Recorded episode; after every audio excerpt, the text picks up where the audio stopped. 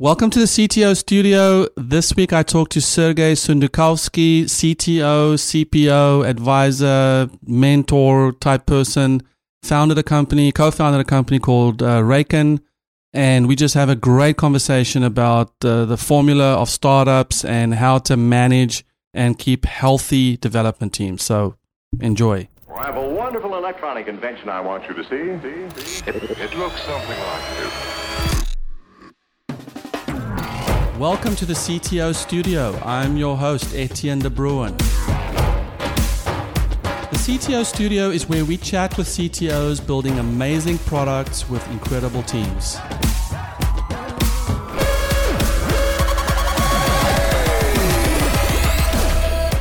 Have you chatted with a CTO lately? Sergey Sundovsky? That's that's Close close, enough. enough. I just had it right though. Yeah, you had it right a couple of minutes What ago. is it? Sandikovsky. Sandakovsky. Welcome to the CTO studio. Even though we're not at home, we're in LA. Do you Thank- live in LA? uh no, I live in Orange County. Okay. Whereabouts?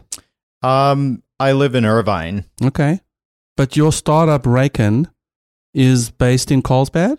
Uh yes, it's in Carlsbad and it's close enough to uh, San Diego and I'm more or less centrally positioned to uh to go uh, any place I want in LA and uh, go to San Diego. So tell us about Raken because I, I love the people you're serving and the solutions you're providing. All right. Well, what can I tell you about Raken? For all intents and purposes, Raken is a field management solution. If that sounds too too esoteric, I'm gonna gonna break that down. So um, we service construction industry. So if you could think of a you could think of you building a 10 story building for all intents and purposes, you're basically need to keep track of what's going on on the job construction side on the daily basis superintendents and job foremen, which is basically people who are supervising the activities. Sounds like a logistical nightmare. It definitely is a logistical nightmare, especially if you don't keep track of things accurately.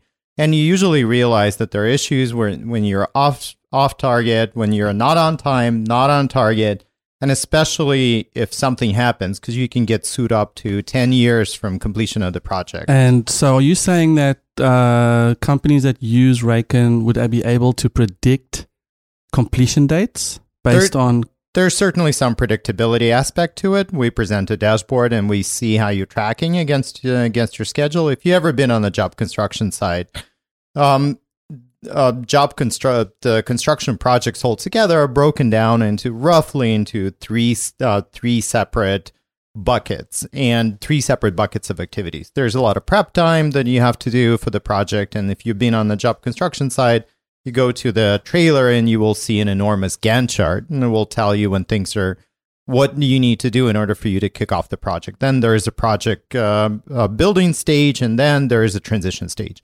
So we definitely service uh, the building stage and the completion and the transition stage. During the building phase of the project, you basically need to make sure you're on you're on Mm, time, and mm. so things are go back to the trailer, and you check things against the the Gantt chart and make sure that things need don't need to be adjusted, and uh, and you're on time. Do you, so? Is it basically? Can one say it's project management software for construction projects with field tools and tele? And, and- That's that's exactly right. The different approach that Raken has taken. normally, construction projects are driven from that from that trailer. They're driven from the office, right? So that you can roughly split it between field management and what occurs on the on the daily basis on the job construction side and what occurs in the office. So typically, and you can imagine that's pretty logical. Other industries are in a similar way. The project gets conceived in the office and then gets planned out in the office. But what Raken has taken a different approach. We basically we service the field. We allow the field workers to do what they need to do to keep track of activities because they would rather if things are too complicated for them, they would rather do Mm, nothing mm. than uh, than use a complicated piece of software. and is that is that a challenge for Raken to get field workers to use the app? Because you've got to take your phone out of your pocket, right? you have to take your phone out of your pocket, but that's uh, that that subset of the time that it would otherwise take you to document things because because project managers they do insist that you document what happens. So most of the time, in the absence of Raken, you would have to you would have to sit down for two hours at the end of the day mm. and document what occurs, mm. and then do a tear out of a journal, and you would pass it on to the office, and they would staple it to a large binder, and that that's where it, hmm. where it would sit, and only time when when you would open it up. It's either when you're not on time or five years after you completed the building, a pipe has burst and you're now facing you're in the uh, you're against the working end of the lawsuit and you need to figure out what to do and otherwise and then you drudge up the documentation and you see it's insufficient and you lose Crazy. Can I put my next software project in Raken?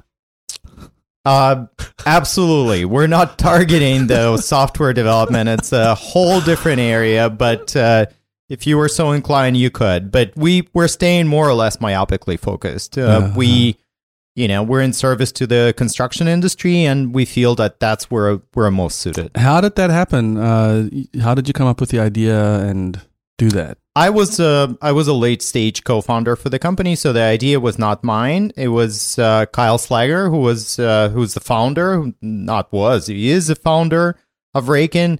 Now, as you know, ideas typically come from two different sources. So either you've been in the industry forever, and uh, then you figure out that you know there must be a better way to do a particular thing. So you just tell yourself, 10 years from now, I'm going to start my own business and you do it. So they come from industry insiders. Sometimes they do come from the industry outsiders. And typically that happens 99% of the cases where you ask, why do you do things a certain way? There's a logical reason. But then there's that 1% where, you know, it's just how it's always been done. So there's a set of limiting beliefs. And if you've been in the industry for a very long time, that's what happens. You have a set of limiting beliefs, and uh, and you just you just don't see a better way. And uh, Kyle, Kyle, with the, um, working on several projects, not on construction projects, but his dad is a large general contractor, and when he saw that there's an efficiency in terms of uh, documentation, uh, it was the kernel of the idea, and that's how it got kicked off. Okay, and can you can you help me understand as a CTO with sort of a rich history in software development, management, leadership, and I think a few CTO positions before this Yeah. one. How did you what what checklist did you have in your brain that said, okay, I as CTO, I would like to join this this startup? Absolutely. So I approached this. Um, I met Kyle through a um, through a common acquaintance. Um, one year into my earnout from a sale of a previous company to Capital One. So I, I knew at certain point, you, you know how it is. You you sell the company and and you make you, you you have some choices to make. I had a two year earnout, and after a year, I knew I was gonna go do another startup. So you have several choices. You can either join an existing startup, you can you can start up something of your own, or you can, uh, like I said, or you could you could join somebody else, or or basically stay with a corporate job. I decided not to stay with a corporate job, and through the introduction, um, it started out as you know the old adage: ask for advice, get money; got, ask for money, get advice. And uh, so I initially it started out as sort of an advising thing, but we started working together um, initially in an advising capacity. And as soon as I as soon as I exited uh, Capital One at the end of my earnout, I joined as a CTO. My my approach though to the since I do a lot of mentoring through incubators and accelerators, I'm a anchor mentor for Google. I see a lot of startups, and I worked out a system for myself in terms of how do I judge, and the system is not any different than you would have for any any investor out there. Now, you look at the you look at the idea, and you look at the you look at the market, and you make sure that people who are involved with the with the company has a tr- have a track record of execution, and all of those check boxes uh, checked for me, and, and so this wasn't this wasn't a difficult decision. So, like I said, I approached it as an investor. What I also I also go far beyond what the what the CTO how uh, far beyond um, CTO capabilities. So I I analyze things from a product perspective, and I I also assume the product um, product position as well, and as well as as well as some of the reach into marketing. So I, my idea and kind of understanding of the market uh, initially was pretty nascent, but then over time, I kind of built up uh, expertise um, in the construction industry, and the rest is history. Mm, and uh, at Raken, you're also the chief product officer, right? That's right. I love companies where the CTO is also responsible for the product. And to me, CTO, um, there's a, lot of misunderstanding what the CTO is supposed to do. A lot of people call CTOs. They're not really CTOs. They're lead developers. You know how companies get started. It's you know if it's a if it's a tech guy or and a business guy, you know, can you do the development? Great. Oh, okay, we're your CTO now. Okay, but but that's not the role of the CTO. Role of the CTO is to know, love, and understand the product. Right. If you if you're a CTO of the company and you don't you don't understand the product, you don't understand the market, you're you're definitely missing 90% of the job. You can, however, learn to love the market, right? It's just the responsibility of of embracing the customer that you're building products for lies on you. And I think many times I see CTOs who say, well, they're not doing a good job of giving us enough guidance, whether it be product or marketing. And I think in many cases, in almost all those cases, I would say to the CTO, hey, it's really your responsibility to embrace and own what the company is trying to do. Absolutely. So if you look at, and it also comes a lot of times from the founders who've been from the from the industry where you're building the startup. So you you have you have this uh, kind of innate hubris that we know better, we know what to build, they just don't know, and we're as soon as we build, they'll see they'll see that there is a better way. Kyle and I didn't have that because we were not from the industry. So we basically it's it's absolutely mm. a customer driven company. We'll listen we'll listen to the customers and uh, we we absolutely feature number one and this is we say this all the time feature number one of our product is simplicity right and uh, it's just we won't compromise on that and we will take as many iterations as it needs to be in order for product to be as simple as it possibly mm. can be. How different is the product today from what it was when you started out?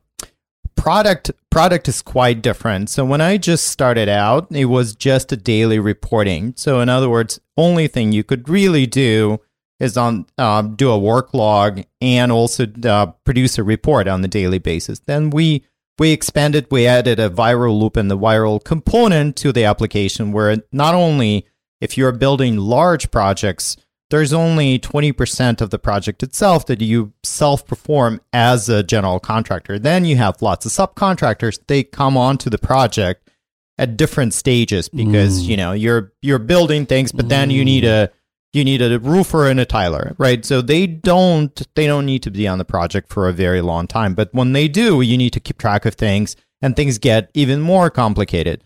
So we added that component and then we basically repositioned ourselves from daily reporting to a field management solution. We added more workflows like time tracking and that's one of our one of the features that we added throughout the year. So it's it's not just a feature, it's another workflow and you can consider that a separate product. And we're also getting into uh, safety management, which is yet another workflow for construction. So it's becoming from fairly myopic uh, field manage um, f- fairly myopic daily reporting into a field management solution. The but from the beginning, your idea was let's leverage the power of a mobile phone. That's right to gather data. Um, so I'm interested in this viral component to bring in the subcontractors. How did you do that? It's realizing how the market is broken down. So if you look at if you look at the market itself, there's about 21% of the general contractors, and there's about 79% of the subcontractors. Interestingly enough, this is exactly how it breaks out in terms of the job. There's 20% you self perform, and 80% somebody else performs it. So if you look at the, from the decisioning point of view, general contractor typically makes a decision in terms of the software we're going to use to track the project, right? Because they're the ones who are responsible. They're the neck to choke for the delivery.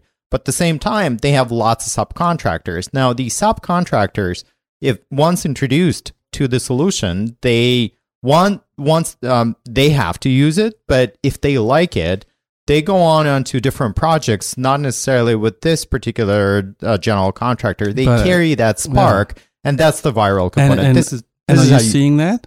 We definitely seen that. So we, we saw linear growth. That's awesome. We saw linear growth in terms of general contractors Um, but then we saw exponential growth in terms of the subcontractors. The reason reason for that is exactly the viral loop where they get invited and they they just end up keeping the solution for themselves. So if I subcontract on job A, I come into the Raken ecosystem That's right. and I go to job site B where the GC is not aware of Raken. Is there sort of that uh, upstream That's halo ex- effect? That's exactly halo, the halo he- effect that happens with the uh, subcontractors. They become aware. Um, th- they're aware now of the solution, and so they push it from the bottom up. And this is how we see the adoption is actually happening for some of our smaller clients, even for the large uh, from the larger clients' perspective. A lot of the adoption happens from the bottom up, very similar to what you would see with video conferencing solution you and I decide to communicate uh, via video conferencing. You pick it, I pick it, and then we both like it. Then we tell, hey, boss man, can you get it for us? That's exactly how it happens in this particular case. You you have general contractors, and they basically Oh. pick it up. They they like it uh, from the field perspective. They push the office to purchase um, either an enterprise license or the license for the for the entire company, and then the viral loop kicks in where I within my own uh, company, a general contractor invites other superintendents and job foremans that are. Uh, remember, I said ten story building. That's 10, 10 subcontra, uh, ten uh, superintendents that are responsible for each floor. So that's ten seats on the solution. So they they tell others, they tell their peers, and they also tell their subcontractors. now, a superintendent is in service to the GC, right? Superintendent usually works for the GC. Okay, okay, Superintendent is basically it's like a manager. Yeah. It's a manager of the crew, but they're right there on the field. And so your buyer is the the, the general contracting company, hopefully. That's right. General contractor is a buyer. Sometimes we have subcontractors who are buyers as well if they're if they're very big or they've been introduced into, uh, Mm. to Raken through the viral component. Mm. But but we we target we specifically target people in the field because this what saves them time. And I see but it. At, Yeah. but at the same time, all the cons- consumption of the data and all the all the reporting gets pushed into the office. So the project manager and the project engineer who works on that project can be assured that things are on time. I see a delicious infection rate. I everybody loves the viral loop. This is where the multiple goes up significantly, right? and- if you if your acquisition, if your customer acquisition, look at Slack, look at every company that would be considered a unicorn. They have that viral loop, right? Where where you don't have to do anything as a company to get to get additional customers. Now, was the viral loop something that you were aware of going into Raken, or was it something that manifested itself in a couple months or years later? I certainly wasn't aware of the dynamic because I didn't know the industry very well. Mm. But as soon as but as soon as I got to know the industry and also we we, we have people from the industry in the company, um our product director is is of the industry. So he, he knows the industry very Mm. well. So he was he was responsible getting our IQ up on the construction industry altogether. And when we discovered, obviously, I was aware of the viral loop and how how does that happen, and how does the company go from from a service company to a SaaS company to a, a viral loop company, where it's where it's a completely different multiple for the company. So obviously, I'm always in search of it, but I wasn't aware of it uh, before going into it. So who who in Raken would you say is the strong has the strongest voice of customer right now? Since you have a product director, you're CPO. Mm-hmm. What- the the strongest voice of the customer? It's it's customer success or or and or sales. So our customer, I w- I would consider there's there's really two legs to this business. It's the land, which is basically get the customer and expand. Expand is the customer success portion of our business. Uh, we're a sales driven company. So, in other words, sales needs to touch every customer in order to close the deal. But once they do, we rely on these customers expanding within the Mm. within the company. So if our software is not good, then the expansion component of it doesn't happen, then the churn happens and the entire business doesn't work. So our customer success is one of the key components of the business. And in fact, our NPS score ranges between 70 to uh, between 70 to 80. That's iPhone territory. I've never heard of an application, especially a B2B application, to be in that range. But for us, it's absolutely crucial. Otherwise, the business doesn't work. I saw one of your marketing video success stories on LinkedIn yesterday, or That's right. We publish qu- quite a few studies, and work, uh, we do account account based marketing, and we have lots of customers that are just happy to tell what Raken has done for them. how how do you handle disagreements between yourself uh, or in the C-suite or with your product people around the roadmap and the direction? So I'm assuming that you have situations where sales would say to you, "If only we had X, we could do Mhm. Y." Um, how do you stay true to the roadmap, and how do you sort of keep the tribe focused and sort of harmony, especially when there is strong disagreement about uh, what could help the customer the, the customer base grow? Gotcha. So th- that's a really good question because that gets into a uniqueness of Raken and uniqueness of our culture. Um, most of the most of the cultures you see out there are kind of table stakes cultures, which is basically you need to be respectful to your to your coworkers and don't come naked to work. So that that sort of thing. But to me, that's just table stakes, right? so you uh, you you know you No, this that's is what just you common sense. this is just common sense. This is what you would expect from people on, on the street. So we we basically we developed a set of guiding and operating principles. And if you look at our culture, our culture is really not our values. Culture is our actions. And our actions are really all about conflict resolution. Is what do you do when conflict arises? When you you want to do one thing, I want to do another, and how do we reconcile? So a lot of you know general wisdom would uh, would dictate that the truth lies somewhere in the middle, but that's actually almost never the case. One party is simply wrong, Now, uh, or if you try to come up with a compromise, you know it's like a compromise between a submarine and an airplane. Half a submarine, half an airplane can either dive nor nor it can fly. Right? Better off choosing one or the other.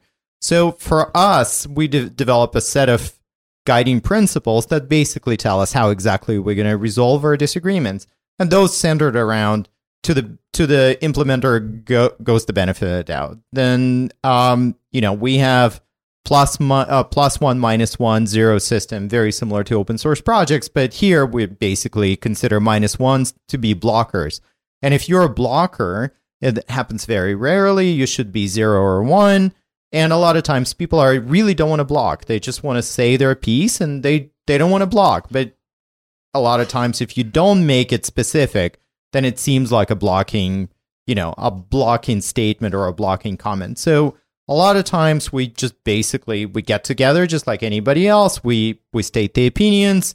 You know, we know who's going to be implementing it, so the benefit of the doubt goes there. We also know we're a sales-driven company, so sales ha- has the voice number one, and then mm. CS gets voice number two because those are the two legs of the business. Then there is product and forums with all the product decisioning in terms of market research and what we get. And this is basically how we resolve it. Now, if you want to block a particular decision, then you you must have two things. One is you need to be prepared to take the execution onto yourself. That's that's oh. one. Number two, you have to show, and which is always difficult because you're basically talking about events that hasn't yet happened. You have to show that things are not going to work, and not just say, "Well, they might not work." You actually have to show, and that's pretty tough, right? Hmm. Usually, you can show that things are not going to work. Either we have tried it in the past, or there's just very few instances where it's just obvious, right? And you're just really missing something. So this is how we this is how we run the hmm. business.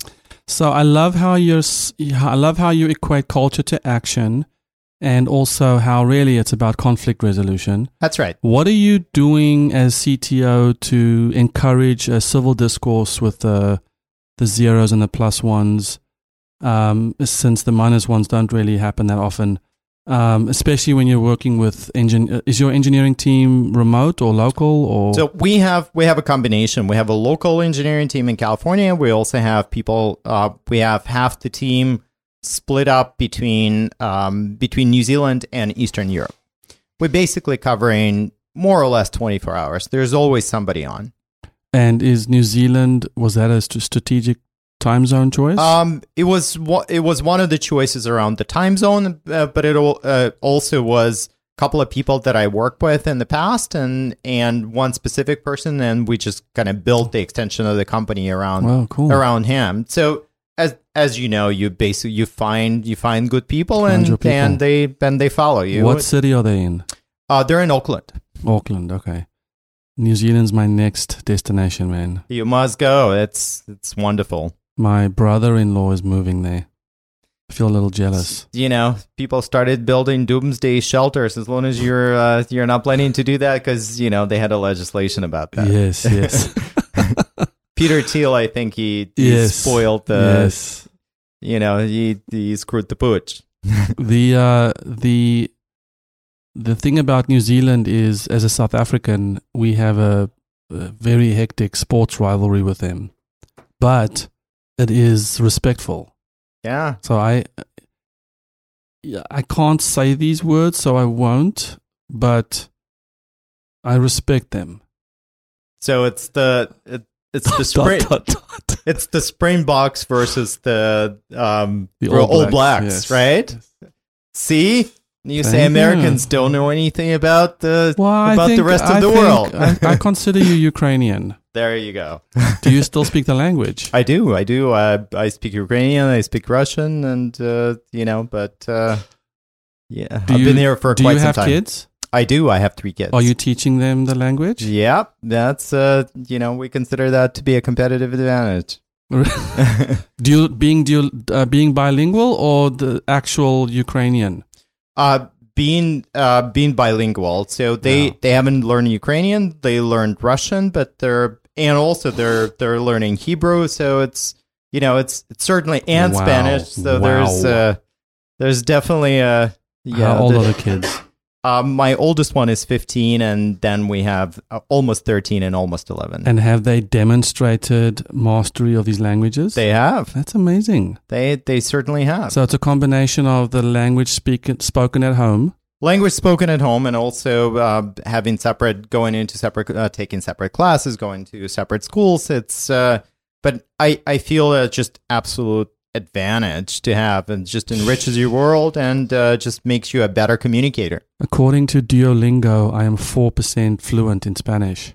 4% fluent well it's, uh, you know it's better than 0% It, it used to be zero. that's right I am learning. So my kids are in a Spanish immersion school. Uh, I tried really hard to teach my kids Afrikaans, which is my f- mother language. Uh, yeah But I'm it's a sure dying tough. language. i'm I sure mean, it's, it's- tough there's not a, There's a lot two of people million people who speak it now. yeah afrikaans and, And Gotcha. um, but my wife, who is South African, doesn't speak Afrikaans, so our home language is Yeah, English, and yeah, so it was a pretty it was a losing battle. yeah So now we have them in a Spanish immersion school, and but now I have to learn Spanish. That's right. That's how it works. Do- Daddy has do- to step Are up. Are you able to get your children? What language do they speak to each other? um, they speak English to each other, but we insist when they're at home they um they speak they speak Russian. Um, at least so they you know To each they, they other. can converse. Yes, they can converse. and it's how pretty tough. how successful are you? In? It's uh you know it's a touch and go. I grew up in an Afrikaans household, and my parents just laid down the law and said we will now speak English to each other going forward. And I Mhm. think getting your children to converse in sort of the Whatever destination language, language, I think is supremely powerful. yeah, it absolutely is. And again, it's just easier for them to obviously because they're Americans. It's easy for them to converse in English, but we insist, and they you know they sometimes they they do, sometimes they don't. When we're not looking, we don't know what's going on. So uh, I love the story you told me about your kids asking you about what Raken does, right. and if it would give you a special ability. Why don't you tell me that? That's right. So when when I just started um, working uh, for Raken, my kids asked me, "What is what does the company do?" And I ex- I explained it to them the best I possibly could, and they were like, "Okay, so you're going to be building things." I'm like, "No, not exactly." It's- So they're. Uh, they're they go. So we're not getting that uh, that treehouse that you promised. I'm like, well, maybe maybe not now. So they lost interest.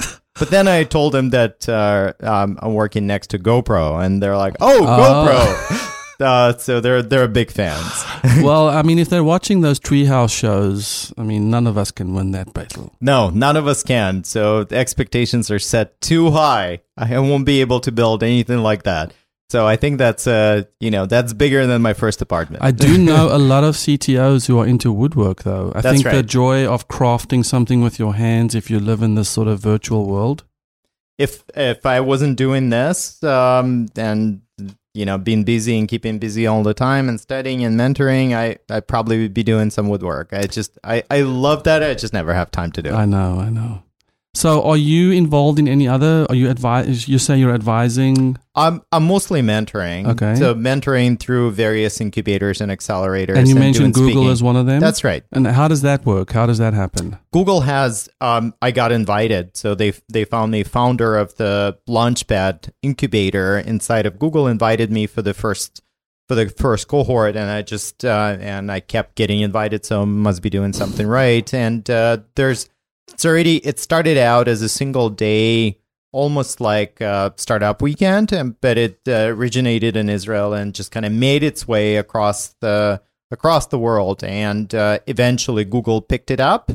And uh, now Google does uh, they do global um, launchpad incubator where they have um, they go into in countries where Google is and they do um, they do boot camps there and and what they call launchpad studio that's uh, focused more on machine learning. And they also do a global one which they they bring companies from emerging markets into San Francisco for two week immersion and then overall program is about six months. And do you think that all CTOs should should mentor like I, like I absolutely, I absolutely think so. Now, if I was just simply uh, mentoring on the technology side, I, I don't think they would give as much to the companies, and it would not give as much to me. But you know, if I can diversify into both product and marketing and sales, I, I can, I can pretty much speak to and and uh, help companies across the board. This really, really helps. It helps the companies, but it also helps me to uh, keep track of what's going on in the market. Mm. Because solving real problems is this is where you get practical knowledge as Mm. opposed to a book knowledge. And uh, the company that you sold to Capital One, can you tell us about that? Uh, company was called Pushpoint. It got um, it got founded in San Francisco, and we sold it to Capital One. Um, it was a marketing platform. It was originally integrated into a point of sales um, as um, as an offer management system. So basically, think of yourself as a small business. You're selling you're selling donuts, right? And uh, all of a sudden, you uh, you know you geofenced um, somebody who comes to your um, to your store all the time. They come in with a coupon, they scan it under the camera, and they get a discount. So this was an offer that you could create in the back of the in the back of the point of sale system. The tablet would be tablet or any other system where we would be integrated into, and eventually it, got uh, it it grown into a full um, marketing platform where you could do not just offers, but you could you could you could viral it out and and do uh, Facebook campaigns and and display campaigns and Google search campaigns and and whatnot. And uh, um, Capital One picked it up. So um, good question would be like, well, why do they need it? It's a bank. Why do they need a marketing system?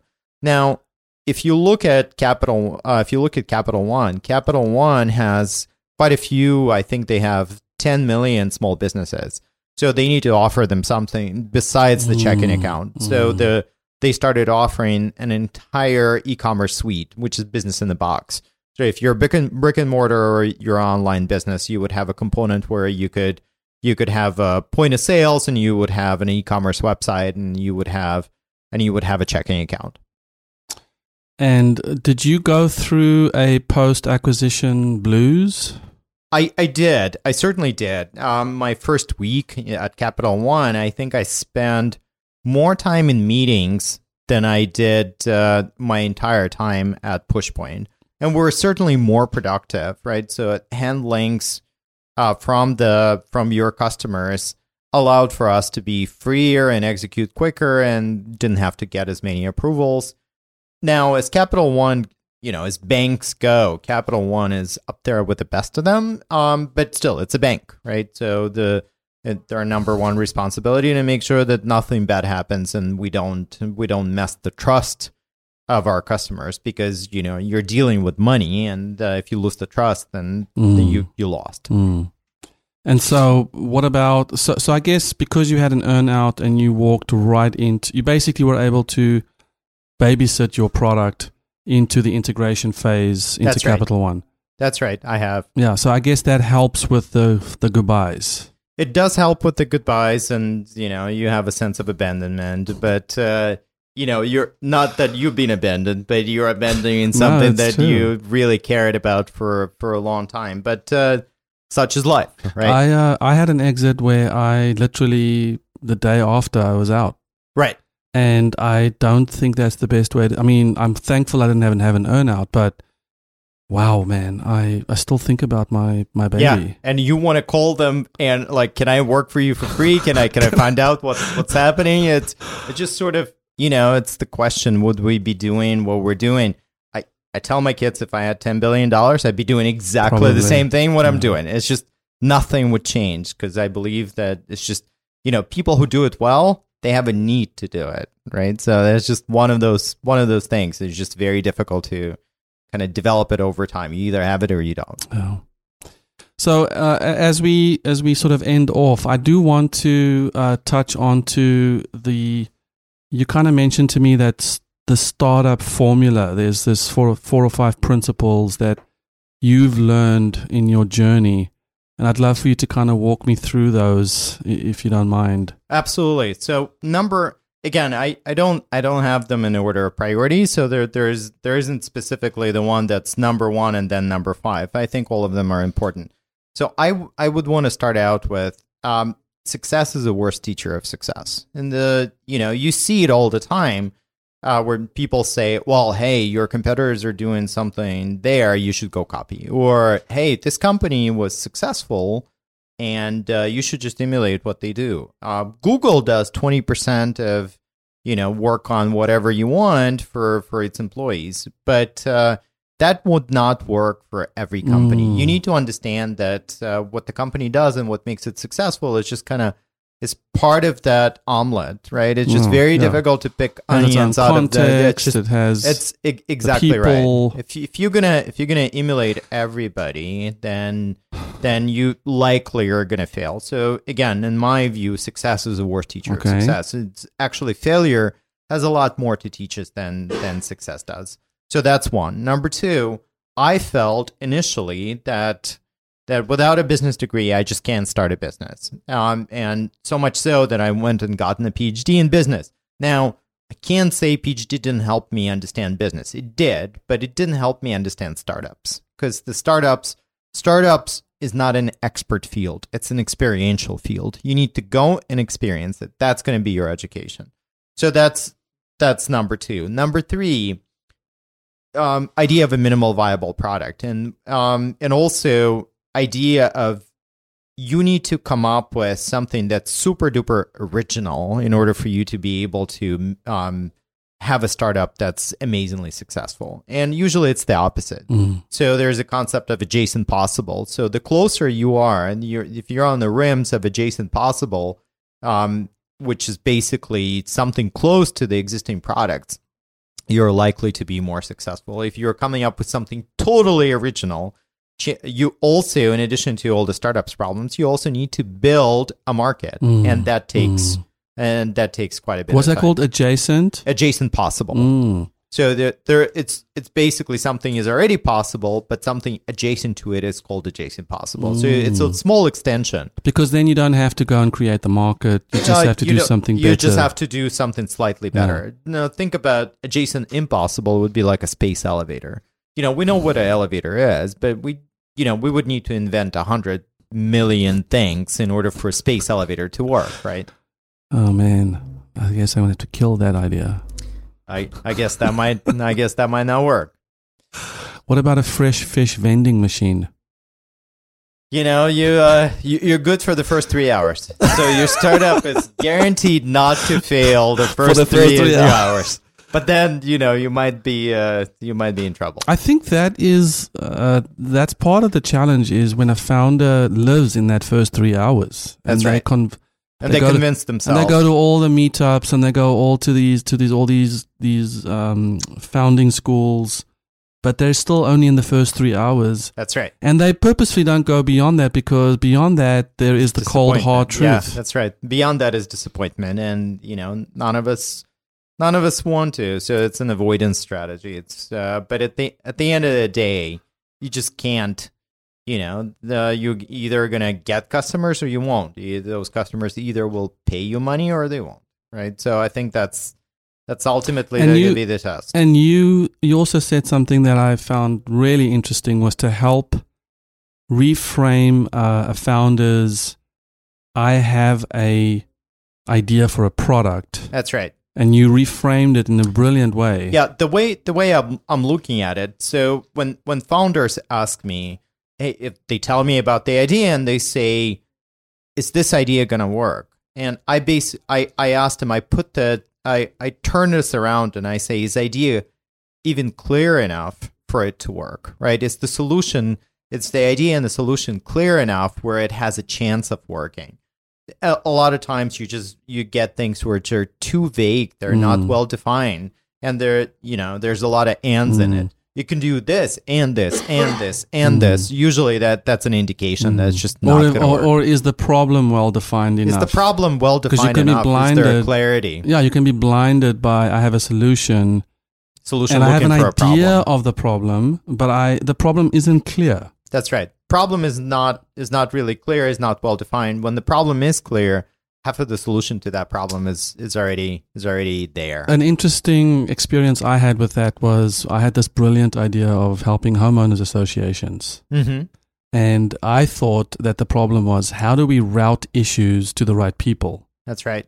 And and great, I created a mobile app, I created a backend, I created a little bit of uh, AI for image recognition and classification, and um, and great, I had the prototype, and and then I realized I I had no idea what the problem was.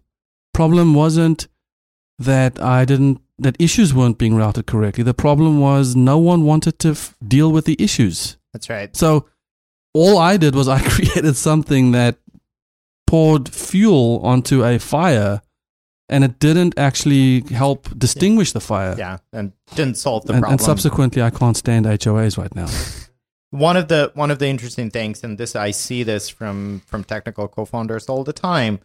It's the people cling to what they know and they know the best, and so developers develop, and so they start developing. That is exactly what I do. Where were you when I needed that advice? That's right. You just have to find me. How do how do you how do you bride how do you bridle those technical co-founders who just yeah, I had a long conversation with the founder yesterday and I felt like the whole time I was just saying resist the urge to go and build this thing.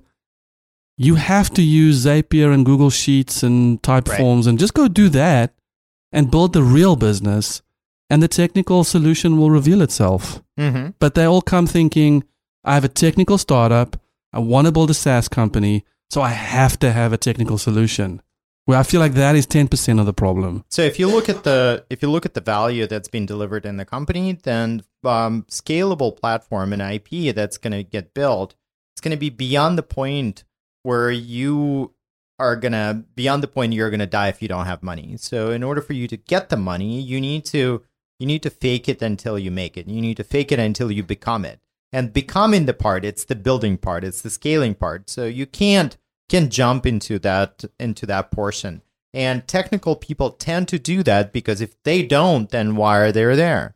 So I think that's why understanding that you you need to if you're a technical co-founder, you need to know, love, and understand the product. You Mm. need to go and learn the market. Mm. You need to know the people you're building the solutions Mm. for. So you should shouldn't think of yourself in technical terms. You should you should think of yourself I product and market. I love it. And and one of the key tenets that I sort of help CTOs with is the timing issue. Like it's all about timing. Like you need to understand the market, understand your budget, your fund to know when to solve which problem and how is it going to what is the f- least amount of friction you can you will have if I insert it now versus next year versus you know 5 years from now.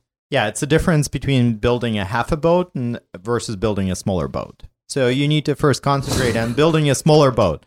Half a boat is not going to help you. Love that. Is that a an analogy from a different language? Nope. No, oh, that's man.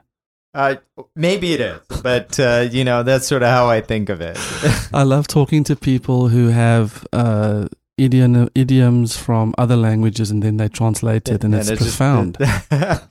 you know, that's yeah, so that's how it is. So tracking through the list of um, principles, you also say that raising too much money. That's right. That's the lost. That's the lost component of it. Um, with my first startup, we raised way too much money, and uh, this was again usually on your first startup, you make all kinds of mistakes, and and I thought I was going to make a lot less of them because because I already had a PhD, but that didn't help, right? So uh, we raised too much money and bought other companies and went far and wide without the focus, and so made every possible mistake. And and again, raising raising money, you sort of when you keep raising money, you keep thinking that, that that's going to go on forever. That's one. Number two, if people keep giving you money, there must be something good that you're doing, which is which is all all misleading and all Mm. self defeating. It can, can give you a false sense of yeah, I'm sense the- that you're doing well, right? Then you kind of realize, well, I'm not in the business of building Yeah. a product. I'm in the business of raising money from investors. convincing people around. Yeah, Yeah, and that's give a, and that's a um, and that seems to be the universal high five. Is I raised X millions of dollars. You know, um, I I don't remember who said that, but congratulating a founder with raising money, it's similar to congratulating a chef and um, with buying ingredients, right? It's uh, you bought some tomatoes. Oh, great! But my tomatoes are from Italy. That's right. They're the best tomatoes there. Are possible. And then what about um, you mentioned something about being mentally fit? Um, that that's another thing. I I'm not sure what number that is, but um, That's number five. That that would be number five, I guess. and uh, being physically and mentally fit is one of the key things you could do for for uh, your startup success. Because as a founder, it's just it's easy to run yourself rugged. Mm. It's uh, you know eighty hour weeks and. Mm. Uh, it's constant stress. It's constant stress from you know the stress you, stress you put on yourself and pressure you put on yourself and pressure from the board and the pressure from everybody you know and uh, to be more successful than you really are and it's just all those pressures they they uh, they can crush you and so you need to be you need to be physically and mentally fit in order for you to uh, to run a Mm. successful startup. And so personally, what do you do? Do you? I, I I work out. I I swim. I I, I do number of different things. Um, because sports, Mm. I, I feel it just uh, takes away a lot of Mm, that mhm. stress and. And I read a lot, and I have lots of interest outside of technology. I think that's just kind of keeps my brain fresh, and I also continue to study. Mm. It's just one of those things that kind of keeps me keeps me grounded. There's more stuff to and learn. you're raising three kids. That's right. Well, kids keep me grounded too. So it's just, they're talking about the strain on uh, on mental health. We have three, and uh, goodness gracious. Yeah, it's uh, you know we we just uh, we broke the cardinal rule of uh, having kids. It's uh, don't get outnumbered. well, the issue for me is the intra contention. That's right. So to me, three it's a perfect idiom to uh, having three kids. It's the same thing as the stages you go through as a manager. You first you first hire one person, and then there's a dynamic between you and that person. Then you hire two people, and then there's a dynamic between those two people and you. And then there is you you hire three people, and then there's Off the and charts. then there's the, dynamic. The combinations are the- the- limitless. that- that's exactly right. well, technically it's finite, but wow, it it's certainly definitely feels. it's definitely finite. But to me, if you managed to, if you can manage 3,000, three people, you can manage three thousand. You know, uh, briefly, I have I have a couple friends who have many kids, six plus, and independent verification here that the hardest number was from two to three. yeah. No, I, I, I would. They're like I after that, it's like six, seven, eight. Who cares? Yeah, that's that's right. And they they start to take care of each other, and plus the dynamics don't change. There's still going to be some camps, and there's, uh, you know, kids are going to uh, be ganging up on each other. It's just how it happens. So uh, to end off, what you are n- neatly positioned in Carlsbad, uh, Carlsbad and OC to kind of have a, a take on the SoCal vibe, tech vibe. Do you have any observations? Uh, I- LA versus I San Diego. I, I certainly I certainly do not necessarily between LA and San Diego. Uh, you would you know if you if you look at the large markets for the startups, you, you have obviously Silicon Valley, and it's difficult to touch that, and then then you have uh, LA, which definitely has tipped with Silicon Silicon Beach in 20, 2011 or there thereabouts. And San Diego is another area which which I- feel is going to tip. Uh, the investment the investment has doubled from the last year. I think this year has been 2.9 billion dollars, and uh, year prior it was 1.5. So I feel that's another area that's going to tip. But I feel that SoCal um, startup ecosystem it's much healthier than Silicon Valley. You don't see a lot of that in- incestuous thing that Mm. that you do in Silicon Valley, and uh, it's just a lot easier to hire, and there's a lot less entitlement. So my my take on the ecosystem, it's much healthier. Mm, great. Well, this was amazing. Thank you so much Thank for having Sergey. me. This was amazing. Thank you. Etienne, thank Really you so appreciate much. it. Cheers, man. Thank you. Have you chatted with a CTO lately? Hi, thank you for listening to the CTO studio. If you don't mind, take a quick second and please rate and review the show. It helps us a lot. Go to the ctostudio.com for more information on what we're doing at 7 CTOs. We also have a video or two for you that could be a helpful resource for you as you're managing your company. So, thank you for listening.